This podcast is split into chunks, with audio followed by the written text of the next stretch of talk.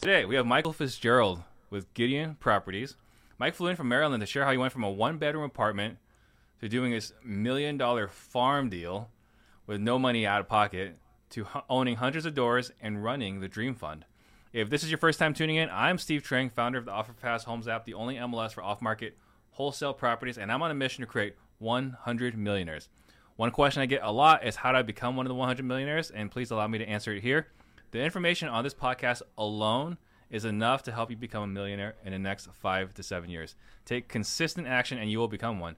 When you hear a nugget, type into the comment section. After the show, identify your single bi- biggest takeaway and focus on just that for the next seven days. If you get value today, please tag a friend below or share this episode right now. That way we can all grow together. And this is a live show, so please ask your questions for Mike to answer. You ready? I'm ready. All right. So first question is what got you into real estate? So I was driving down uh, old R- Route 40 in Maryland, and I called a rent to own ad in the newspaper. I had about 10,000 saved up. And the guy on the other line, his name was Dave, and he said I sounded like I'd make a much better real estate investor than running to own his house, and told me about the real estate associations in D.C. and Baltimore, and said I could buy property no money down. So of course, you know, I was voted most gullible my senior year of high school. So of course, I believed I could buy property no money down, and it worked. Yeah. So I started going to real estate associations. About two months in, I had my first deal, thirteen seven zero six Mercersburg Road, Clear Spring, Maryland. I bought it with a division of proceeds, no money out of pocket, where I could make X and the homeowner could make everything over over X. So we agreed to a price, and I was allowed to um, make profit on everything over that price. Um, left my job two weeks before the property settled and never looked back. That was your first deal. How long? So, you call the rent to own sign. What prompted you to call the rent to own sign? So the rent to own wasn't my first deal, but on the rent to own, you know, I, I knew I wanted to create wealth, and I just didn't know how. But was there so I said if I if I own a, why I figured if I owned a piece of real estate, I, I'd create wealth. So I had to own something. You know, I was 20 years old in an apartment. I, I had to own something. So I saw this rent to own sign. I called the guy, and he said, "Look, you know, I don't think my rent to own's the right type of deal for you, but I, I think you sound like you'd make a much better investor than running to own my house." I started going to Baltimore Real Estate Investors Association, the Washington D.C. area associations, Traction REIA, so on. But was there Sorry. a book or something that you read that compelled you, like rent to own, or it was just real estate? I just know real estate will make me wealthy. I, I wanted to uh, I wanted to make money. So right before that, how I saved up the ten thousand is I negotiated a deal over the internet with a company in China for three thousand little little mini motorcycles. Then said I wanted a sample order at the same price of thirty. Used all my five hundred dollar credit cards, everything.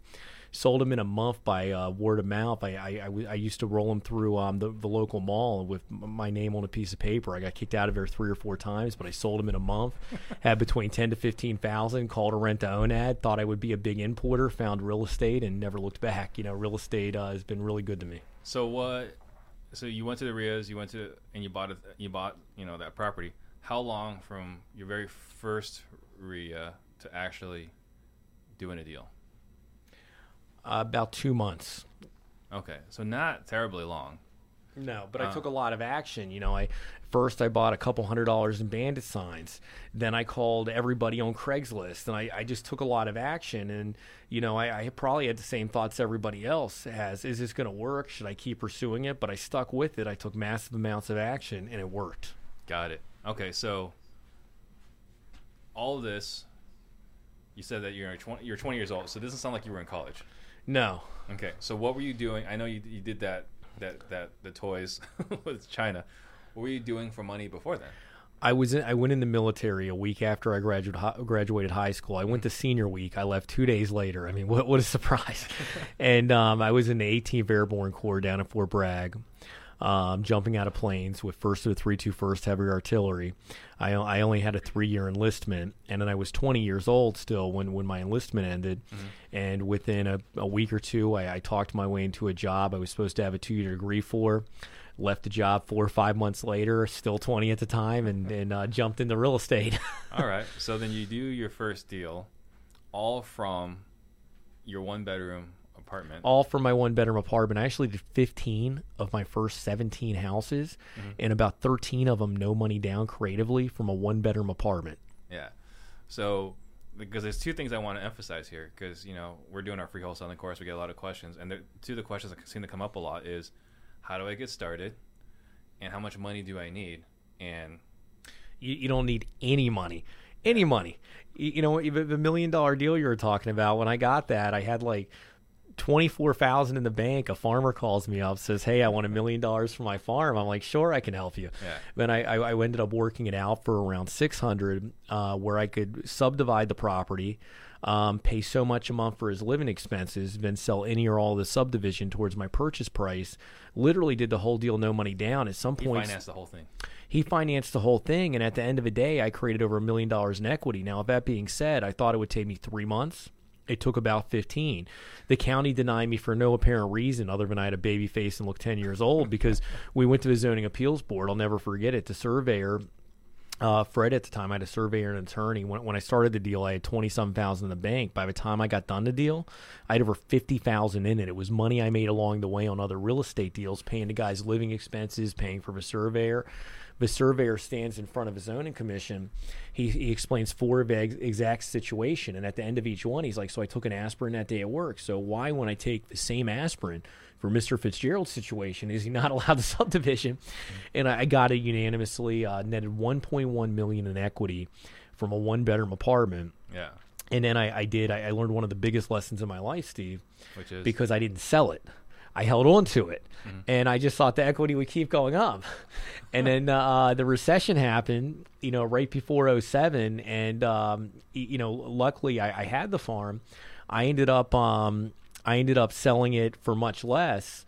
And um, and moving to the farmhouse, and that's how I, you know, I had multiple rehabs going on at the time. My, my original investor um, told me, Mike, you know, you got to cut everything out like a cancer. I, I leveraged the farm um, moved into it, paid all my investors off, paid all my losses, and moved forward. I started out after a recession about negative 200,000 equity, never filed bankruptcy, never modified anything. In fact, the farmhouse multiple times I tried to get a refinance.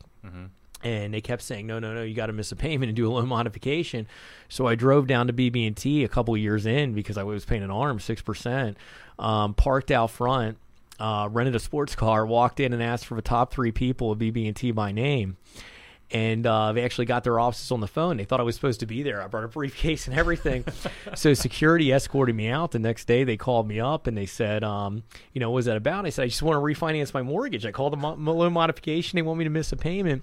They sent me a refinance letter the very same day. Refinanced me at th- uh, three point seven five percent. I got it the next day in the mail. That's And the funny Well, thing think- is, oh, ahead. years later, I got a BB&T loan on a, on a building called the Professional Arts Building. So I told the local market president about it. So he he, he talked to some people about, at BB&T corporate. The people I said I contacted, they remembered it and they, Yeah. they thought it was very funny. I think the key here, because a lot of people, you know, they try to go through the front door, Mm-hmm. and there's nothing wrong with trying to go through the front door, right? Like that's the way you're supposed to go. But the front door doesn't always work, and if the front door doesn't work, you got to go through other means and measures, and that's what you did. So I love that. So you actually rented a sports car. Y- Yes, Did you buy, I- did you just buy that suit that day? uh, yes, and I double parked out front, but I got my refinance. I got my refinance. You know, and, and years later, um, the farm's actually an Airbnb now. I, I ended up living there ten years. I went from never living in a farmhouse, never living in the country. I moved in there, Steve. There was four chickens in the barn, and I heard about the livestock auction like 15 miles away. So I start going to these livestock auctions. You know, I'm a young kid. I'm, I'm I'm wearing a tie. I'm around these Mennonites and these Amish folks. I mean, and literally every animal that went through it at, at a deal, I ended up buying. So to make a long story short, I had over 150 animals. Now it's an Airbnb of about 70 animals: peacocks, guineas, turkeys, goats. Um, if you want, you can stay there for free. We rent it for about 300 a night, and it's it's attached to a, a bunch of state parks, so there's hundreds of acres behind it. And um, I actually had the, all all uh, six Washington County Boys and Girls Clubs up there multiple different years, and I ended up living there about 10 years um, until I moved in uh, 2015. Did you make money like flipping the livestock too? Uh, no, no, no. It was just uh, it was a hobby. Got it. I decided I'm, I'm doing enough real estate. I'll work on my office and Yeah. stuff. But but the cool thing is we get a lot of families there from all over the country. It stays pretty booked. You know, it's, kind of like a destination Airbnb now, and um, Interesting. it's bringing in about six grand a month. So Do I'm, I'm happy with it? it. No, but I, I should uh, I, You I should should leave story that. behind it. So for sure. doing real well. Okay, so first deal. Um, remind me again how you got the first deal. So I put bandit signs out. So and first it, was a it bandit actually came off a bandit sign, Awesome. and uh, So you did your first deal as bandit sign. Uh, the fourth one was that a bandit sign too? That farm?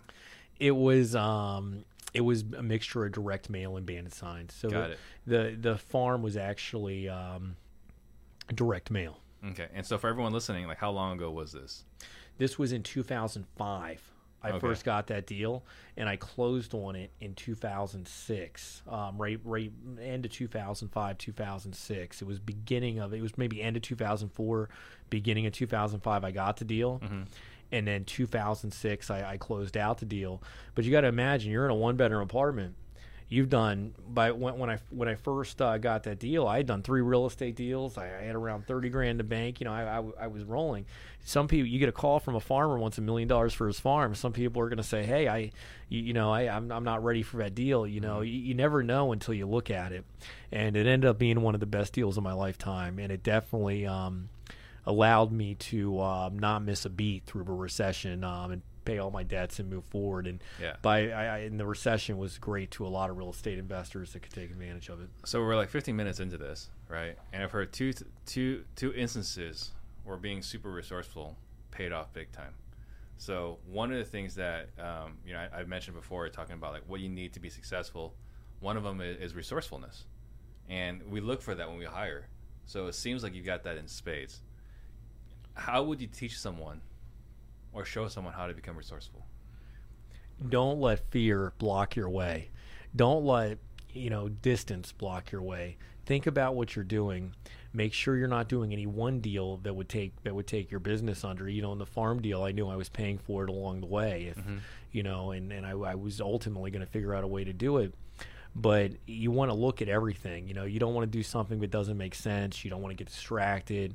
You don't want to um, get uh, 20 things going on to where you can't do anything. But if when you're when you're just starting out and you get a deal, if someone calls you up and they want 500,000 for a building, that building could be worth 700,000. You might be able to negotiate it for 400 and make a hundred thousand dollar wholesale fee. You know, always move forward and uh, don't don't be scared to actually do. So many people when they start out real estate, Steve, they they think they think about what they're going to do, but they don't actually do it. Then when the leads actually come in, they don't um they they they hold back on calling. They don't Yeah. you know, if you take action and you take massive action, it's going to work. Right. So you did the farm thing, and you said along the way you were doing additional deals. So what other kind of deals were you doing? So my second deal was a subject to the existing mortgage. That's where I actually bought the property, closed on the property with a um, with a title company, um, Premier Settlements and Title, I believe it was at the time, and the mortgage stayed in the homeowner's name, but the deed moved in my name, and I got title insurance on everything excluding the existing mortgage. Um, and when I went in to do the deal, you know, you got to remember, I looked ten years old, eleven years old. I had a baby face, so I used to, I used to go in and I used to go with my tie, be all dressed up, and um, and I, I used to always say, let me get back to, uh, let me get back to uh, my, my, my my senior advisors. I'd always, I'd always say, let me get back to someone else because they thought I was in charge. They wouldn't take me serious. Right. But what that did is they always, you know, a lot of homeowners would tell me, hey, here's what I really need for the property. Can you go ask them for this? so, and I was asking a lot of people at the REIA, you know, my first division of proceeds contract I got from someone at the local REIA. My first uh, subject to contract. I mean, it was it was a it was a forty page. A friend of mine now, Lou Brown contract. I got from someone at the REIA, Yeah. and uh, that that that's how it happened along the way. Now now my third deal was an owner financing deal. My fourth my my fourth deal was a farm. My fifth deal was a subject to the existing mortgage. There's no, there's no trend here. You're just doing all sorts of different deals. Well, well, correct. So, well, at first I did all creative deals because you know I, did, I didn't have you know how was I going to buy properties without money? There you go. So you That know, good sense. creative deals, division of proceeds, um, subject to the existing mortgage, owner financing. Then about two years in, I started raising money, and and that's where things got really good because um, uh, and it was uh 2005, I guess about a year and a half in, a fellow by the name of uh of uh, Richard Greenwald came in my one bedroom apartment, and Richard had built a business to 400 employees, just one of the businesses he built, um, and they were the biggest in the in the country for Christmas music. They invented the Christmas music box sets. Uh, um, r- really nice guys. They um, and he uh, he he came in uh, my apartment, took my shoe boxes full of receipts, said, "Mike, you need a bookkeeper."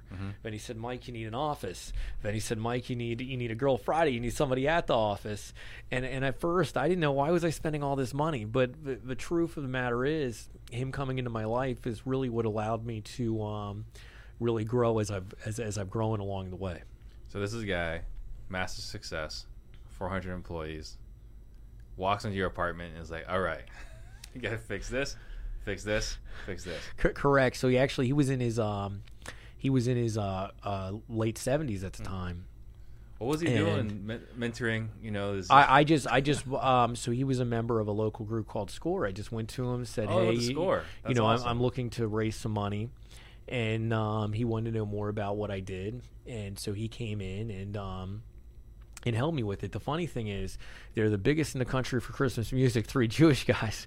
They sold their company in 1989 uh, for 40 million dollars, and um, now we're still friends to this day. Um, and uh, he still he works out three times a week, does elliptical for half hour. Super great guy. But the first four years of my business, um, he was really involved in uh, in advising me when the recession happened. He said, "Mike, things are going to keep dropping. Cut everything out like a cancer. oh, You he know, was the guy. pay all your investors. Um, don't don't modify anything. Don't short sale anything. You know, work on your reputation all the way through. And you know, I've I've got a flawless reputation on the lending side, Mm-hmm. um, and and I've. I've, I've, I've done so much real estate over the years that I, I have a good understanding of real estate deals, and that's why I like the, that's why I like the fund I have so much with, with my partner Mike Zlotnick, because I get to look at deals all day, and that's Right. that's fun to me. Well, I think one thing, just uh, you know, we, we kind of touched on it really quickly, but I want to emphasize for everybody, you know, you went to score, and so for some people that can't afford to get a mentor, right, can't afford to, you know, join a mastermind, this or that, there's a lot of free mentorship, and the guys that are involved in score are older folks who've had successful businesses that want to help young people get started. Well, it, it, they're really awesome, and actually, all my new managers now. I actually I, I learned this. I got this advice from a, a guy by the name of Guy Stern. He's um, I asked him how he became so successful. He said from a young age he always worked for billionaires, and he gave me the advice to give all my managers a business plan and have them fill out the business plan uh, for what they're doing. So I use a score business plan for that to this day. You do, wow, that's impressive, and that's really long. So I'm, I'm surprised that they were able to complete that. I've tried it. I did the score business plan. I did it one year, and I could never do it again because it's so freaking long. um, okay, so how did we? So you, you did you, you were doing these deals, then the recession occurs. Was that before or after you started looking for money? So that was after, and I'd already borrowed money. So at the time of the recession, I had seven or eight renovations going on, and everything went down. I, I took over a half million dollars in losses, and I leveraged the equity in the farm to pay that, and didn't miss a beat. I didn't negotiate any interest, and I was paying twelve to fifteen percent interest at the time. But so really- not only were the investors kept whole, you're paying them interest as well. Yeah, I paid their full interest, took all the losses. After the recession, I went from being over a million dollars positive to about two hundred thousand negative. But I, I worked my way. I, I did everything I was supposed to do. I paid all my debts. I never um, I never uh, didn't pay a dime of interest. So it's Wow. um, I, I'm proud of that fact. Yeah, that's really impressive because I, I know people that made it through recession and they never, they didn't necessarily fault. You know, everyone was was repaid, but I don't know anyone that also was paying the interest as well. Right. Yeah, I paid all the. I paid all the. I paid every single bit of interest. You know, luckily I had seven or eight going on. Going on. You know, if that happened, you know, a couple years down the road when I had twenty going on, it would have been a little tougher. Yeah, for sure. All right, so you're finding money, and then you uh, the recession occurs. So how, what did you do during the recession? So during the recession, I uh, did more deals. I uh, looked for real estate harder. I bought real estate lower. All the recession did was change the numbers I buy at. It changed nothing else. Yeah. And actually, um, a couple years, banks wouldn't work with me my first three to four years. Every time I went to a bank, they uh, they said I didn't have enough experience, or you know, I didn't. So I remember there was a fellow Steve Michael in town for a long time and he used to tell people when, when Mike first came in, he looked 10 years old. And I said, This kid's either going to be really rich or flat broke. I can't take a risk on him yet.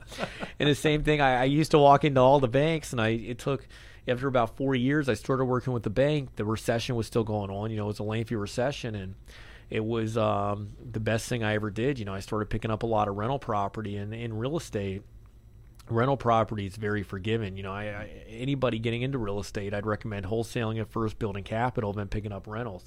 The great thing about rentals is no matter what you're making what, what you're making today on cash flow you're paying it down you're increasing equity you got a good write off and um, you know i've been very blessed to have the rental portfolio i have and um, I'd recommend anybody getting into real estate. You know, if you're sitting on a lot of cash or wholesaling a lot, turn it a rental property, buy it at a discount, refinance it. You don't have to have 20 or 30 percent in it. A lot of times, if you buy it at a discount and grow wealth. Yeah. So you're acquiring properties. You're buying. These are for buy and hold. Yes. Okay. So then, what would you do once things turned around? Like when did when when did the, the so I was so so when during during a recession I wholesaled, I renovated and flipped homes, and I bought I started buying rentals about four years in. I, I did I did the whole array. Um, it wasn't until about 2000 and uh, yeah, be, before 2013 I just did regular um, real estate projects. Although my fourth deal, bless you. Although my my fourth deal was a was the was the actual subdivision deal. Um, I did another subdivision deal in between, which netted about five five hundred thousand equity. Did pretty good, and uh, took me like four years to sell. That's how those deals tend to work. But I, um, I, I, just kept moving forward, and then in about 2013, um, I took on a condo project, my very first one. Uh, to this day, in, in a market that has some very high-end condos, that project through four and five resales. Last time I checked, two months ago, still has the highest selling square footage. Um, it's in Frederick, Maryland, uh, 900 square foot condos uh, for about 500,000. So I've done, uh, I did, an, I've done two. I did another high end condo project, the Pythian Castle, and then I've, um, So I, I, mean, when you say you do Sure. a project, what does that mean to do a project? that means I buy a building, I completely gut it, and completely redo it and make it beautiful. And then so you're while some of us are wholesaling contracts or flipping houses, you're flipping entire projects. correct. Awesome. So right, right now I got one of the coolest ones of my lifetime going on. I'm actually hoping for a state catalyst label, yeah. um, and it's looking like I'll get it. For a what label? A catalyst label. What does that mean? It's I'm I'm hoping and I think I'm going to get it a federal state and city partnership on, on a catalyst project for a city. In 2015, somebody called me up. It was kind of like the farm deal, Steve, and they said, Mike. Um, are you interested in buying this office building? The bank was in big trouble. The feds were about to take them over, and they had to sell 270 million in real estate, or the feds were going to take them over. So I ended up buying a building called the Grand Piano Building on a short sale. The original note was 2.2 million. I got it for approximately 700,000. Had never done a project over the condo project, which was less than 10,000 square feet, and I bought a 50,000 square foot office building. But I said to myself, if I'm buying a 50,000 square foot office building for 700,000, it has to be a good deal, right? Has to be. So actually, um, that was my first city partnership. The city contributed one hundred fifty thousand dollars to that project as long as I hit my goals. At the end of the day, I added over hundred jobs downtown, and um, and about five thousand feet on the street a month. Now the big part of this is when I did that project, local developers called me up. This was before Hagerstown, the city I'm in, started really moving forward. They said, "Mike, what are you thinking? It's going to take you 10 years to fill. This could bankrupt you. You've been doing so well." When I finished the building, it took me 4 months to fill. You want to know how I filled it, Steve? I went to the market next door in Frederick. It's popping, I started knocking on business doors, asking them if they ever thought of opening a second location and taking them to Hagerstown. And I 100% filled the building. So in 2015, Wow. I got a citation from the governor in the state of Maryland, which is a good thing, not like a citation like a ticket, in, in front of about 800 people at the Maryland Theater. And it was uh, thanking me for being an entrepreneur in the state and making such a big contribution towards gentrification in Hagerstown. And then a lot of other folks started um, jumping on, jumping on as well. And now Hagerstown's really took off. You know, we so have thousands. how of would students on the someone floor. get into a position where the city is calling you, or or some I institution? call the city. So you call the city.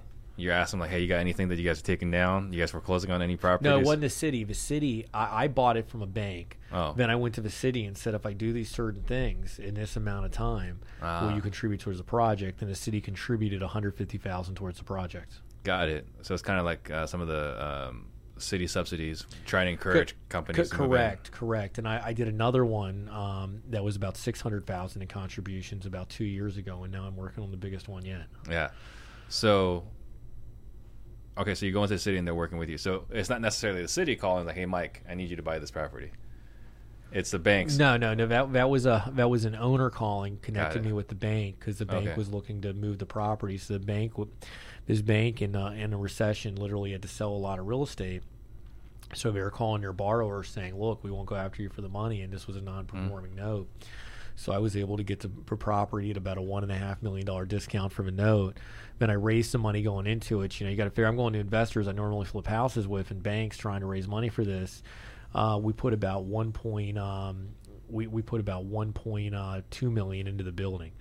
Um, and I got 150,000 of that back, and it's um it's a good building. You know, I'm actually my office. We just moved in there a couple months ago, so it's a great. So you guys space. still own it.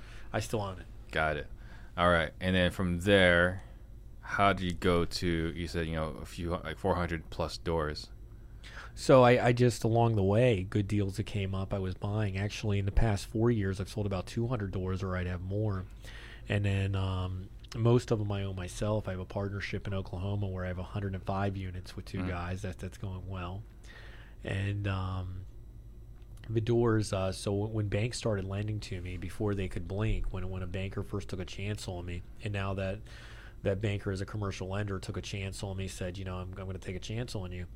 And before he knew it, I had two million in loans. So then I Mhm. went to another bank. I said, "Well, this bank's giving me two million in loans and rentals. They're working out good. Um, I can still keep working with them. But would you like to give me a like if you want to do anything, let me know." All right. And uh, then before you knew it, I was working with four or five banks and had, and um, I said, and I said when I was 25 uh, years old, I wanted to own 200 rental units by the time I was 29. Uh, when I was 27, I owned 200 rental units. That's awesome. That's incredible.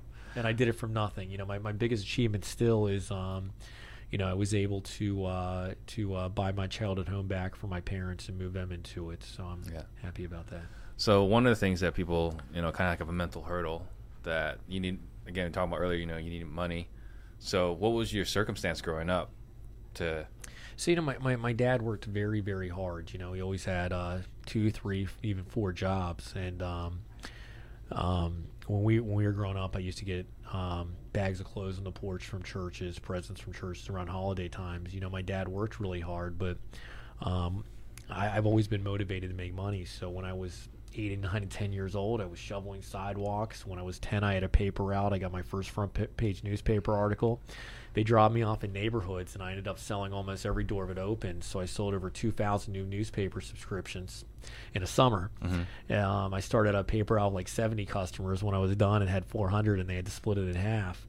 And they um, gave me a paper article. It was called "The Bird Boy of Sharpsburg." In the middle of an article, it said this charismatic uh, five foot one uh, seventh grader says what he's going to do is uh, sell all his baseball cards and open up a pet store and a chain of pet stores. then um, I had always worked before I was eighteen. You know, I so that was ten years old that you were in yeah, the paper about yeah, opening all these pet stores. Yeah, then I then I had about twenty lawn mowing jobs. I started paying other kids to mow them.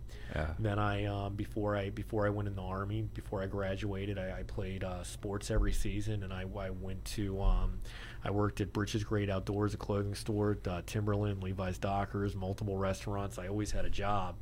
Um, I, and um, or I, I always had a job or some type of business before I went in the military. Then when I got out of the military, I said, you know, what do I do? Do I do I go out of college? I, I want to make money, Yeah. and I just kept looking for ways to make money. I read something in Forbes about importing, so I did the deal in China. And a guy said, uh, "Hey, you sound like you make a better real estate investor." So I turned to real estate. The reason why I'm asking this is because I want these people to get the, the limiting belief that you need to come from money or your parents need to set you up I, I come. I, I come from no money. My parents are really hard workers. They're wonderful people. Um, my I definitely got a work ethic from my parents, but um, you know I come I, I, I started with nothing. You know my, my parents really struggled when I, as I was growing up. Um, late, later on, after I was in the army, they they were. Um, they, my, my dad went full time army, actually full time National Guard for the retirement. But um, growing up, it, it started out when I was nine or ten. I, I wanted uh, I wanted uh, new clothes. I wanted some of the clothes other kids wore because I'd get picked on for m- moving to uh, different towns and, and getting clothes given to me and, and wearing the same clothes that somebody Yeah. else wore, but they donated. So that's where it's you know I've just always been motivated. But I remember from a very young age, I used to uh, hide my birthday money until it added up. I'd always end up giving it to my parents to help them out. Same with the paper route. I've Mm. um, I, I contributed uh, my whole time growing up, and um, Wow. But I'm, I'm grateful. My like I said, my dad's a hard worker, and they're good people. So going back, I know you said that you know you just had deals just coming through, and you know just kind of. It, it sounds like they fell in your lap, but they ultimately didn't, right? Like when you're acquiring all these. No, nothing. stores. Nothing really falls in your lap. You know, So I was I was marketing. I was direct mail, and at that time, I mean, it was it was it was really easy because all these foreclosures kept popping up, all these short sales on the MLS. So a lot of the deals at that time I got on the MLS. So you weren't even. So you were finding that the the multifamily. On Cor- MLS. correct, but the overwhelming majority of my deals in, in my lifetime have been from marketing or personal referrals. Mm-hmm. You know, I, I have an apartment complex in Hagerstown, Longmeadow Apartments, one of the best deals I've ever done, and that was a referral from an appraiser. So, uh, you know, I always tell people what I do, and to this day, I get 5, 10, 15 real estate referrals a month. Wow, that's really good. I used let's. to, when I was when I first started, Steve, I used to stand in line at Borders, if you remember that bookstore Yeah.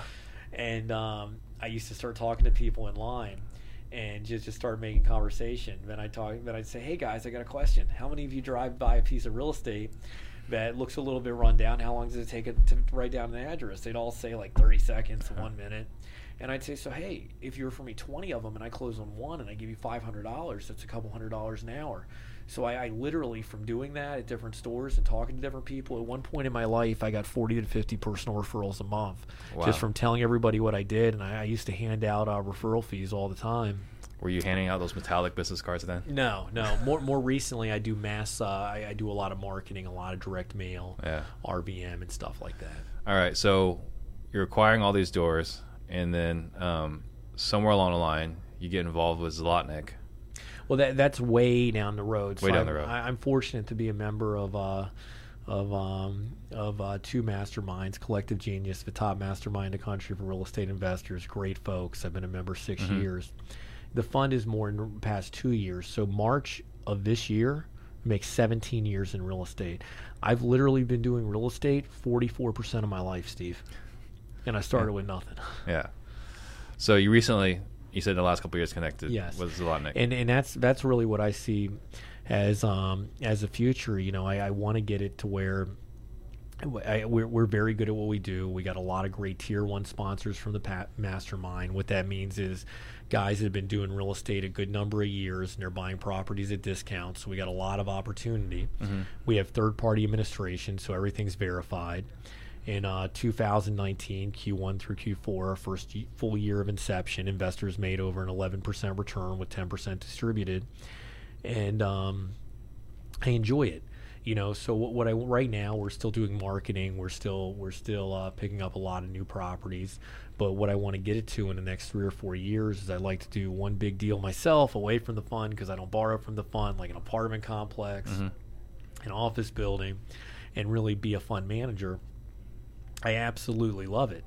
You know, a lot of our sponsors are, are just um, amazing what they do. You know, it's the guys that are going out there offering on a hundred apartment complexes a year to buy two that are worth five million for two and a half million.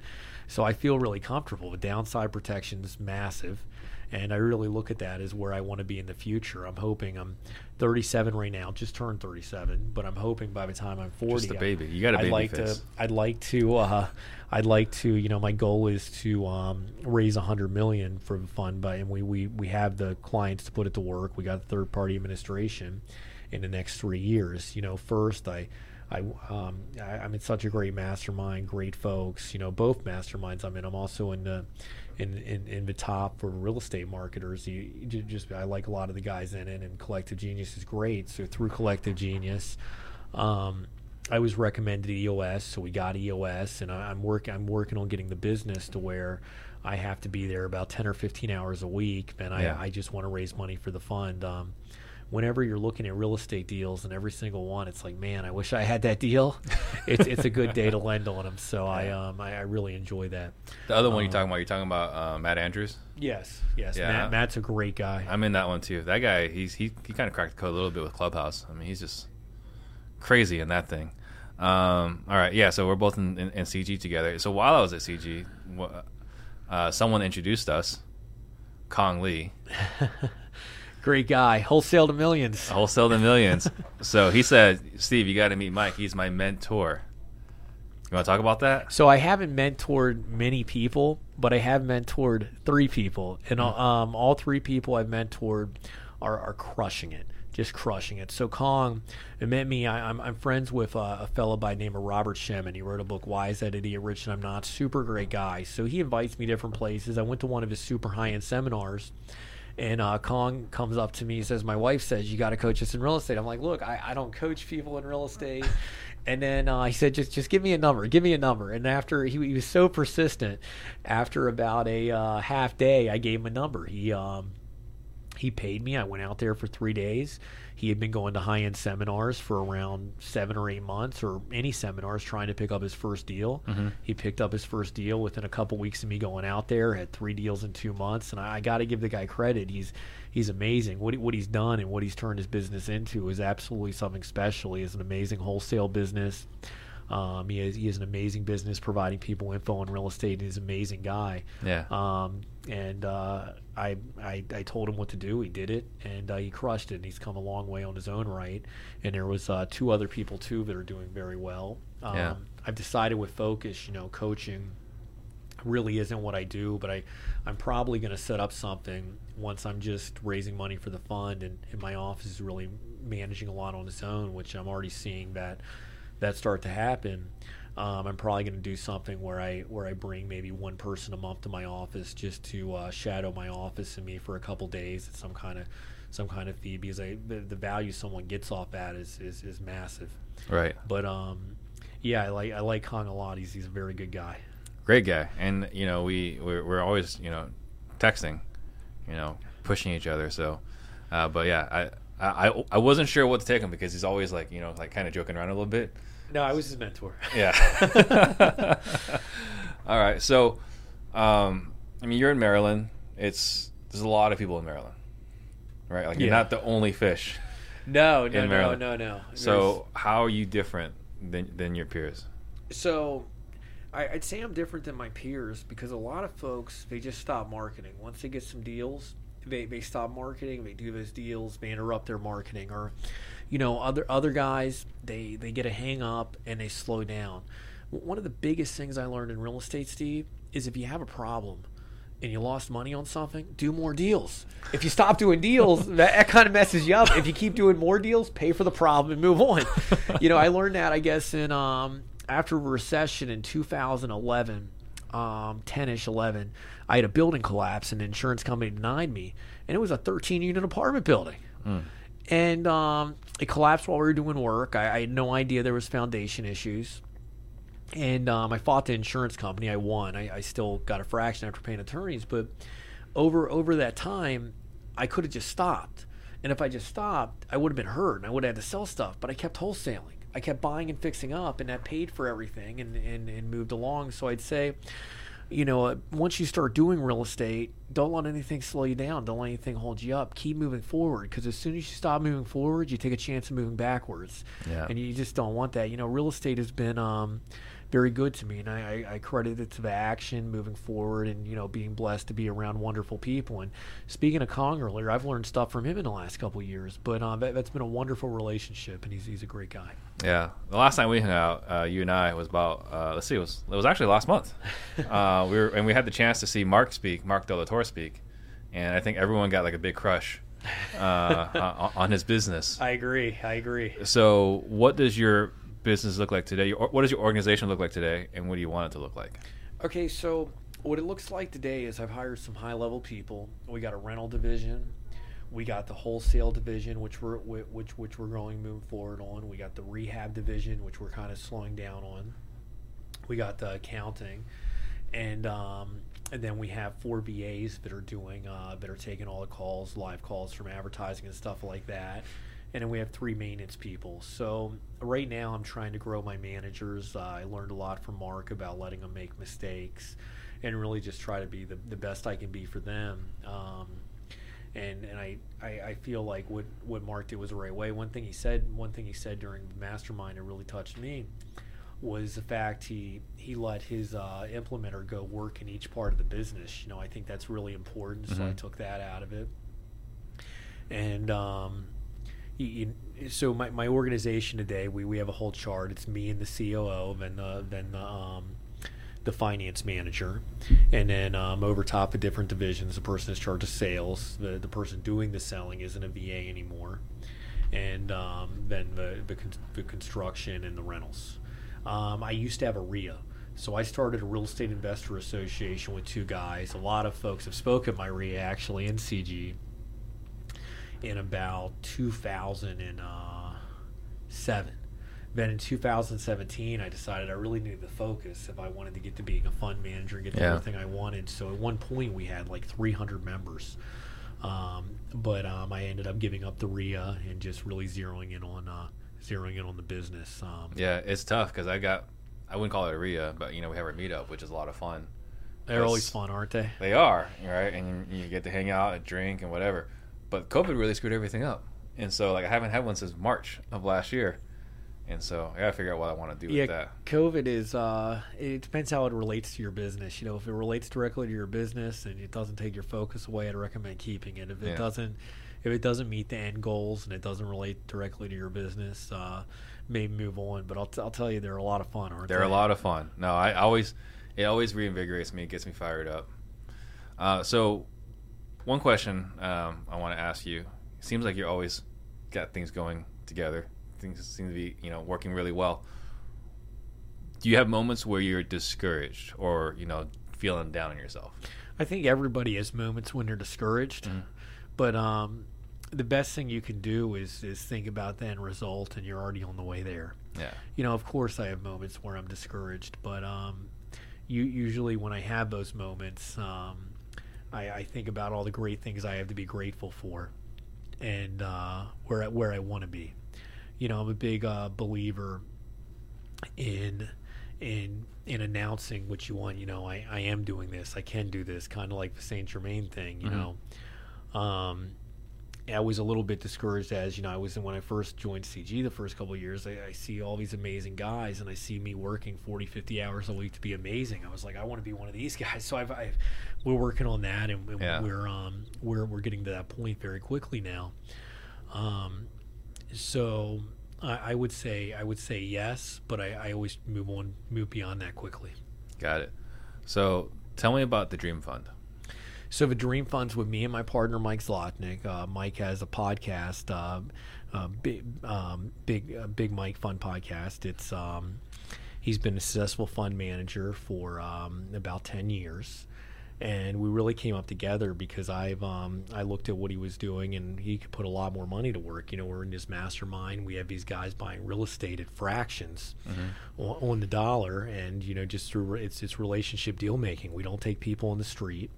We meet people in masterminds, and we we we uh, look to be part of their deals where it's a win for them and makes sense for the fund. Our target return is ten to twelve percent, and we pay investors a five percent preferred return.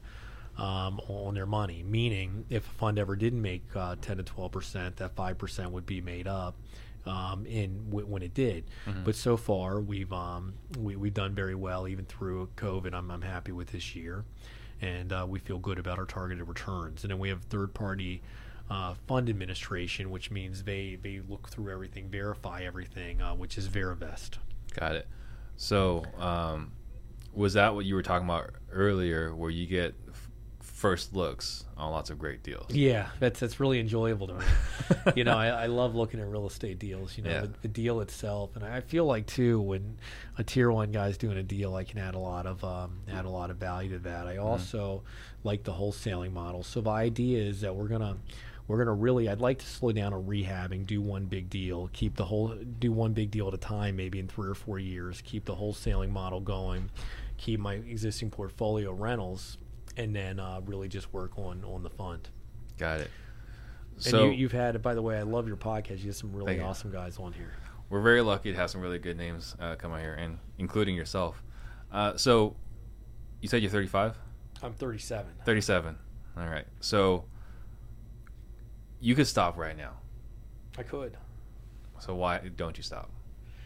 Um, you know, I, I I'm driven, and on top of being driven, the core key people in my business I want to take care of and provide retirement for through real estate. and I'm not ready to stop. You know, what am I going to do if I stop? I'm 37 years old. I, I, I, um, I want to uh, really be. Um, I really want to um, have the wholesale model because historically I've done a lot of rehabs. You know, I was doing um, 60, 70 plus rehabs a year for a long time and only a chunk of wholesales. I'm trying to get it to where it's all wholesale so it's less time consuming. And um, I really like you had a guy on here a few weeks ago, um, Eric Brewer. He's, an awesome wholesale model. So I'm really trying yeah. to um, really trying to uh, get the wholesale model going um, super strong and just move forward. I don't. I think if I stopped, what would I do, Steve? How bored? You'd be bored. You know, what, what, would you do? I just, I, I don't see any reason to stop right now. When I'm going to stop, I don't. Yeah. That everything moves forward uh, very smoothly, regardless. Um, what What about you? What keeps you going, Steve? I just have to crush everybody. I don't know what what else to say. Right? uh, you know, my uh, we had a. Uh, the kids were, you know, they they had an extra day off with COVID. You know, like the school's trying to figure out what to do. So my wife's working from home, and they're like, you know, I was like, you know, you guys ready to go back to school? The kids are like, no, not really. I asked my wife, you ready to go back to work? She's like, I guess. She's like, what about you? I was like, I can't wait to get back to the office. right? It's killing me sitting at home, like not doing anything. Like I'm playing freaking solitaire, watching videos on, like on TikTok, right? Listening to things on Clubhouse. I'm going crazy. Yeah. I need to be doing something. It's because you love what you do. Yeah. That's very important. You know, anybody listening to your podcast that hasn't done their first real estate deal yet, if they start taking action, it'll happen. If you mm-hmm. believe it's going to happen, and if you if you keep taking action and don't give up, you're going to get your first deal. And one, one thing I often think about is my first year in real estate. You know, it was hard to get four deals. My next year it was hard to get nine or ten deals. My mm-hmm. next year it was hard to get twenty deals. Well, now you know, if I push it, I can do over 100 deals a year. Right. So it gets easier and easier the longer you do it. And a lot of it's just experience moving forward and taking action. Absolutely. Absolutely. Uh, so, what is your biggest struggle right now? Um, so I've got um, I've got a lot of new high level people through hiring EOS, like business implementers, and it's giving giving them enough time and growing them enough. Um, that and, and not just uh, not just jumping on things myself. Got it. Um, and what is your superpower? I'd say networking. I um, I love to network, which is why I wanted to be a fund manager. Actually, COVID's messed me up on that. I've uh, I've got some great friendships in the Middle East. I got great friendships in America. Some people have seen me in a room and said, Mike, uh, I watched you tonight. Do you realize you went to all 70 tables in this room and uh, shook everybody's hand? Obviously, I, I, can't do that with COVID, but um, I've been able and I've been fortunate enough to uh, meet a lot of great people networking and uh, a lot of folks in CG and other folks have told me that's my, my superpower. So Interesting. I did so, not know that. Uh, you did you did make an appearance in our last YouTube video about CG giving the toast. Um, guys, please ask questions. Right, like we got we got Mike here. Uh, I'm asking a lot of questions here, but this is this is open for you guys to ask questions as well. And, and my Instagram, if Steve doesn't mind, is Mike the number two the T H E fits. Mike to the fits. I tried tagging you on Instagram, but you have it set where you can't be. Oh, tagged. let me um, I can I'll set that off, so yeah. I'll, I'll, fix that so you can tag me. Yeah. All right. So then, um, I I saw you answer this question, so I have I have to ask it. What book have you gifted more than any other? Um, Why is that idiot rich and I'm not by my good friend uh, Robert Shemin. Okay, so let's talk about that. What were the lessons in that book? Because that's a very interesting title.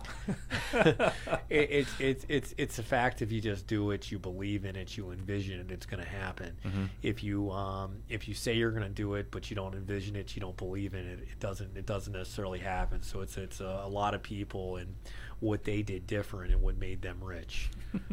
but why is that idiot rich? You know, because it because they envision in it, they dream it, and they do it. Mm. If you if you if you do it and you envision it, it's always going to happen.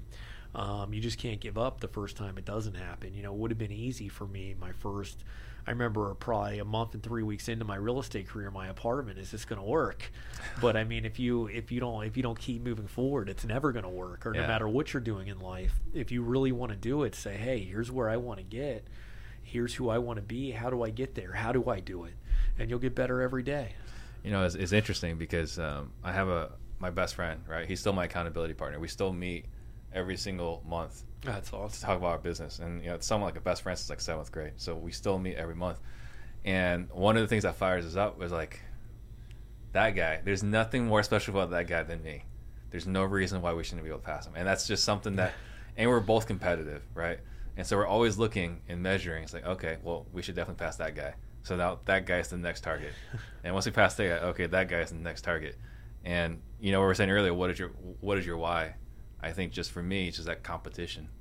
So I'm, I'm definitely ultra competitive. For me, it was like really helping out my family, and I've been able to do that a lot. Mhm. Now um, it's my son. I'm a single dad, so Yeah. I um, he, I definitely want to um, create a super bright future for him, and uh, I want to take care of people. You know, at the end of the day, when I'm done real estate, um, I love I love doing charity work. You know, you brought up uh, Matt Andrews, hmm um, and with the family mastermind you know he loves charity you know and i, I, I love doing that kind of work and then the second thing i really like um, and this is this is going to uh, this, is going to surprise you is, is i like history i Mhm. like old things so um, you know i'd like to dig up a few sites in the middle east and um, like to I- dig up sites. yeah, I, I really, I really like burial. I, I really like ancient history. Interesting. And I, really like. Um, I, I, I really wouldn't mind uh, sponsoring some of the excavation of that, Mhm.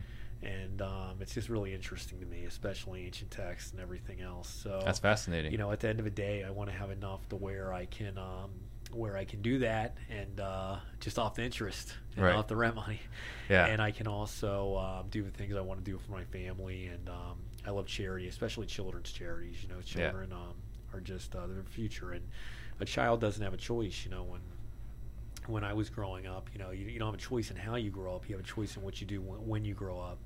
And I like um, I like being able to help youth. Yeah. Oh, I, I, that's powerful. And I think the what's important here is like we all start with money in our family. Like that's we that's where we all start. But that's not where we all end, right? Because that's where you start. You can stop very early. You can rest on your laurels very quickly, right? Matter of th- two, three, four, five years. That's not what's going to keep you going. So what's got to keep you going? You have the bigger why. So you kind of talked about taking care of people, charities, um, your uh, excavations. Uh, so uh, Toby has a question. Sure. Do you find multifamily to be more attractive than single family? You know, that's a good question. Um, I like them both. They're both attractive to me. Mhm. Attractive to me. Kind kind of like um, Bitcoin and Elon Musk. You know, Mhm. I, I, I like um, I like single families because you generally get longer longer tenants and uh, the residents are there a long time and um, it's it's really consistent. I like multifamilies, which are also consistent because you have more people in one place, and usually they're higher income earners. You know, I, I'd say if you're just starting out and you haven't bought your first rental yet, stay at a single family or a two units. You know, don't overwhelm yourself. Learn the Mhm. ins and outs, and you know, really learn what you're doing. But um, I like them both equally to answer that. Um, as your company grew and your deal count went up, other than experience, what allowed you to continue growing? um, taking action, moving forward, doing different types of deals. You know, at the, at the end of the day, I'm a pretty diverse guy. I've done um, I've done land deals. I've done office building deals. I've, I've done condos. I've built new homes. Um, I decided that wasn't for me, but at one point, I think in 2013, I built 12 or 13 new homes. Um, and I've um, I just kept moving forward and finding what I like. You know, today I think it's um, I have a large rental portfolio. I think it's wholesaling and uh, buying a buying a hold asset um, here, there's and running the fund is where I'm at today. But along the way, it was looking at everything that came before me and saying, at the end of the day, how long is this going to take me? What's the return? Mhm. And moving forward, you don't want to limit yourself to what comes in front of you. You want to you want to limit yourself to what makes the most sense. Yeah, absolutely. I love that. All right, so we got no more questions. So I'm gonna. Guys, come on, let, let me ask me a question. Let me help you. yeah, guys, please fire away. Right? I mean, Mike flew in from Maryland, and the guy's obviously a wealth of knowledge. Like, uh, you talked about your superpower being networking. I would say your superpower. I barely know you, but from what I've seen, it's just not taking no for an answer. Uh, and I don't take no, but I've um, I have congressional recognition, Senate Mhm. recognition. I have a credibility website. I can I can send everybody on this, but yeah. Um, I've been able to make friendships in the Middle East. I've been able to make friendships with um, you know, di- different political figures. I've been able to make friendships. Uh, I've uh, Santana Moss is a good friend of mine, a football player. I'm, I have some really good uh, UFC uh, fighter friends and MMA Yeah. Gold teams. So I've um, whenever you're out, you know, meet people, talk to people, find out what they do, and um, there's a lot of great people in this world, and you never Well- know it until you know how I met MMA Gold Team.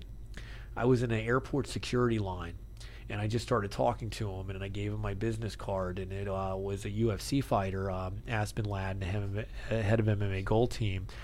Um, Jim West Gold. From that, they actually took me uh, behind the scenes at the UFC. I, I got to sit in front of a fight with Aspen and all the top fighters, and I, I just created a good friendship. So, you know, the world, um, the world really is a is a great place with a lot of great people, and until you get out there, you talk to people, and you keep your mind open. Um, you don't know what you're truly capable of. Absolutely. Uh, Gregory Ballard wants to know how difficult w- was it to start a fund?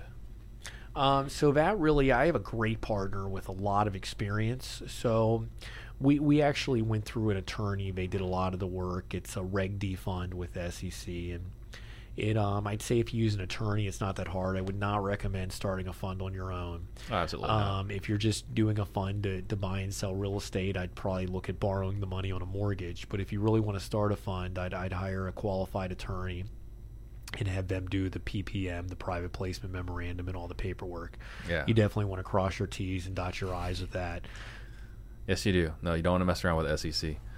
Um, how would one? How would somebody go about finding a qualified attorney to do to do that? Google, Google. um, attorney, set up a fund. I, I, I was just maybe there was another resource. No, you got you got to keep it simple. You know, Yeah. too many people complicate everything. Too many people go out there and they want to start real estate and they're like, "Well, if I find a deal, how am I going to buy the deal? If I have a way to buy the deal, what if something goes wrong when I do the deal? Well, if something goes wrong when I do the deal, but I get through the deal, what if I don't sell the deal? You know, you just if you don't, you, you just got to move forward. Don't don't think so much about what you want to do. Mm-hmm. Lay it out in executional action items. Do those action items and move forward. Yeah, definitely. So let's say I I took you right, plopped you out, dropped you. Well, I mean you're in Phoenix now, so you don't have any deals. You don't have any deals right now in Phoenix. I, I don't, but right. I could. Okay, so let's say you know we confiscate your cell phone, give you a burner phone. How are you doing deals right now? If Right. I, if I just had a burner phone, If you had no contacts, right? We had no relationships. How's Mike gonna be? I would doing? I would start walking around looking for houses that were a little bit run down and start knocking on doors. I go to the courthouse or I go to the courthouse online. I'd I'd figure out you know um, who may need help. It's behind on payments, the divorces, and I, I'd start making phone calls. I I'd, I'd get it done. I mean, if you want to give me a burner phone phone today, Steve, you really want to test me? I'll get 50 calls and maybe a deal tomorrow. absolutely, absolutely. I love it.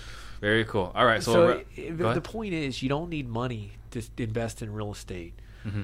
You need you need some time, and you need to do it. You know, if you look at my first deals, I didn't do money. I didn't need money to do my first deals the way I did them.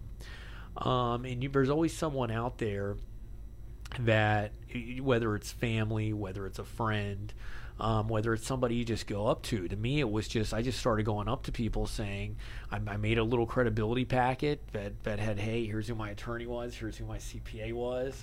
Asked some real estate guys at the real estate association if I could put them on there as my advisors, and uh, just started going up to people saying hey I'm looking to raise money to buy and sell real estate. I can give you 12% on your money or 15% at the time. Um, and now I still pay ten percent to a lot of the private guys, Yeah. but it's um it, it's been a, it's been a good run. Yeah, it's it's incredible, and I think that uh, there there's something that. So I, I, I announced a free wholesaling course, right? So over the new year, it's like, hey guys, I'm, for 2021, I'm going to create a free wholesaling course. It's better than any other wholesaling course you've ever seen out there. It's going to be free.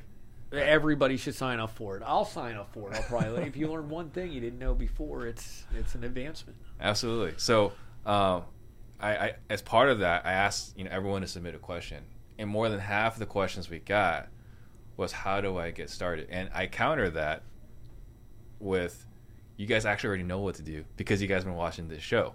So it's not what do you need to get started; it's just freaking start. Anything you want to add to that? Um, you just start, just start doing it. When I went out to when, when I went out, you brought up Kong earlier to visit him. First thing we did was start driving around looking for properties and pulling lists. Just do it. If you don't have money to do direct mail, call the people direct. And ha- have a friend call them direct.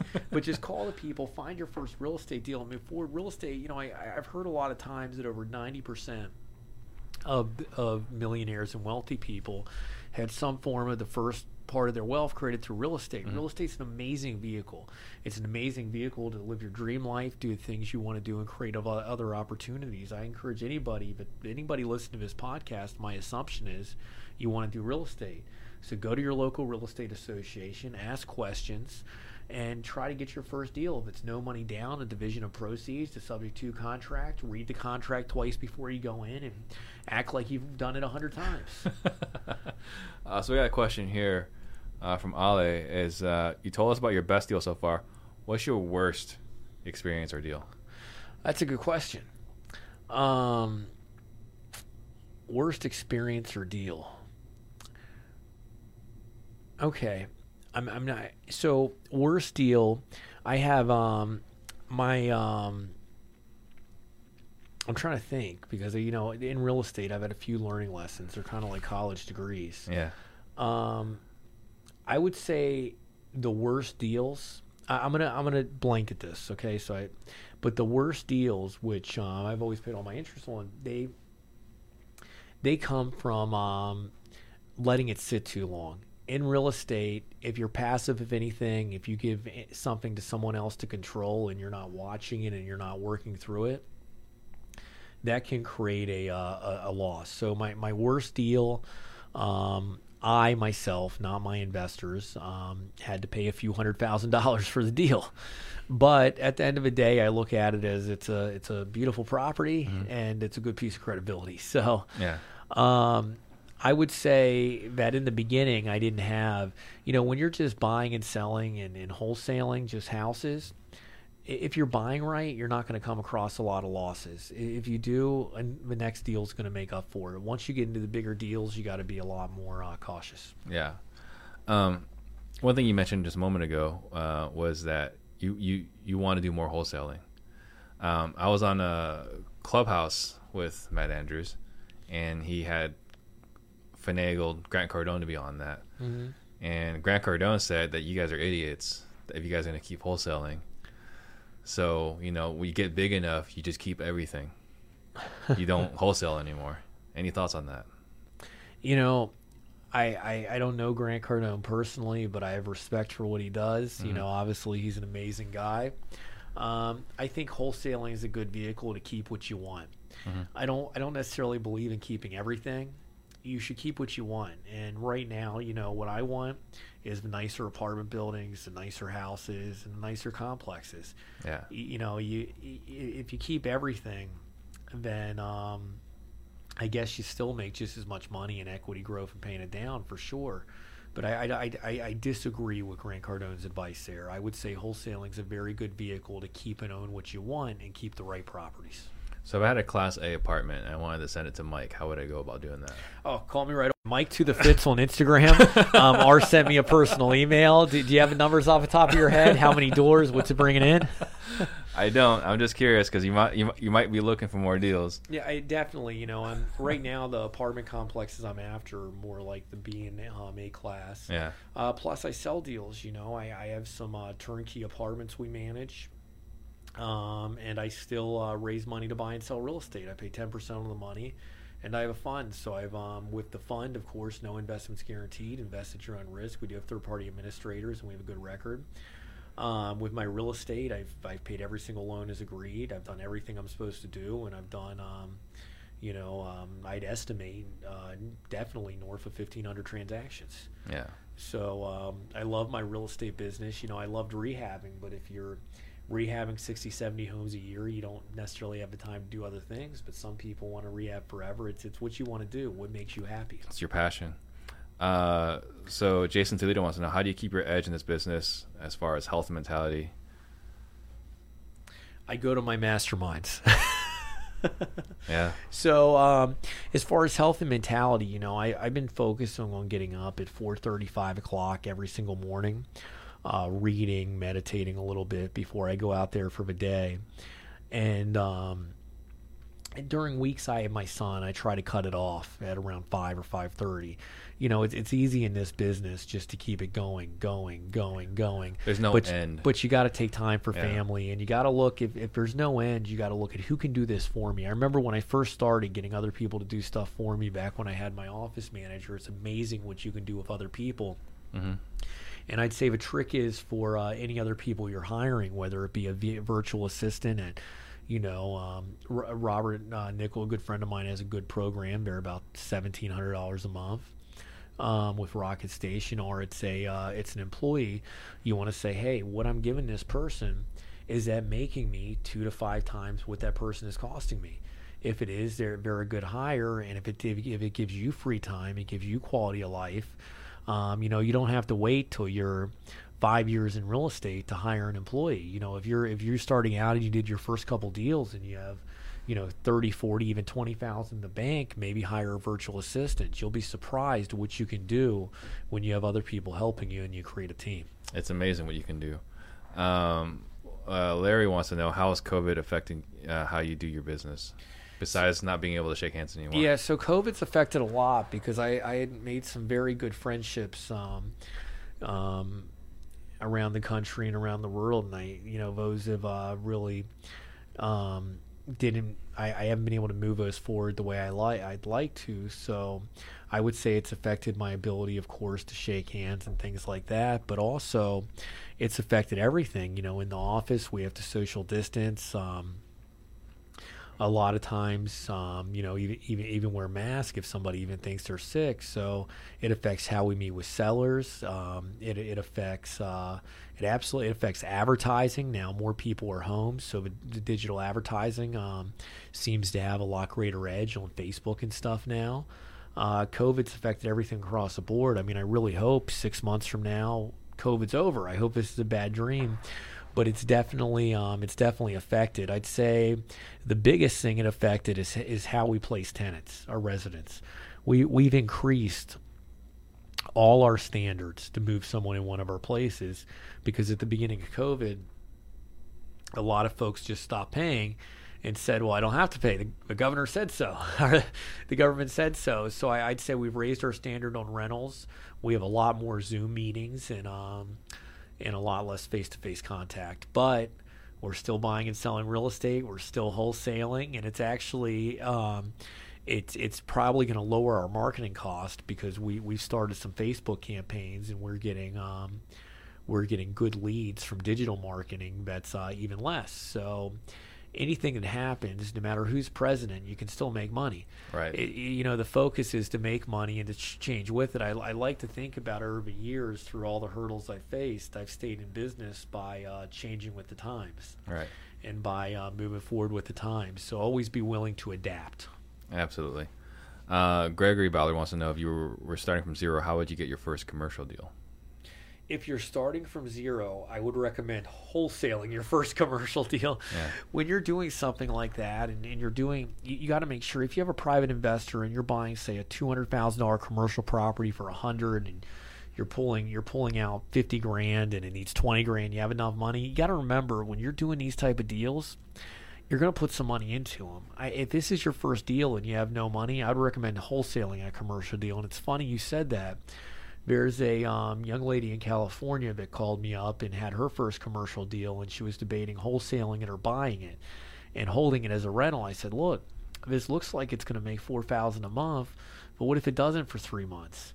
You should uh, you should buy it and sell it and um, or wholesale it." And actually, it's what she did. I think she lined up some hard money. She's buying it and selling it and making, I think, like seventy five thousand. So. I would say if you want to do your first commercial deal, put it under contract and sell it to someone else. How do you find someone else? Look at everybody else that owns commercial property in an area, look at what they paid for it, and give them a call. There you go. Um, Ali wants to know uh, most successful entrepreneurs have a daily routine. What is yours? Uh, my daily routine is to generally get up around 4.30, 5 o'clock in the morning. Um, on weeks I don't have my son, I, I, I tend to work a little bit late. Um, but I try to stay balanced. I try to stay healthy. Um, recently, about a, a year and a half or a year ago, I was um, I'd actually let myself get up to 215 pounds, and now I'm down to uh, like 165, 170. And um, you know, I stay pretty balanced with working out three times a week, trying to read something every day other than uh, other than real estate and other than business. Um, even though I'd rather be reading real estate and business. Yeah. And uh, really just trying to make sure I spend time with my family, call call my parents. You know, every every night I um, I call family members, see how they're doing now. That's awesome. Um, I'm, and I- I'd like to get it to where I can. Well, we are getting it to where I don't have to work, you know, more than 15 hours a week. But I, I'm I'm going to do it because I love it. So I'd say, you know, stay balanced, eat right, um, and um, and make sure that you you're, you're reading, you're um, you're you're spending time talking to family because ultimately that's what matters in the end. You know, I know I love real estate. I know I love building. I know, you know, one day I'd like to do some archaeology, dig up cities that are 300 feet under the ground. You know, everything else, but you know, your family. Especially your older relatives are only going to be there so long. You know, think about what's important today, and that definitely helps you stay balanced in life. What's important for the future um, by looking at today. Yep. Uh, Yui wants to know which VA service was it that you recommended again? Uh, Rocket Station, Robert Nickell.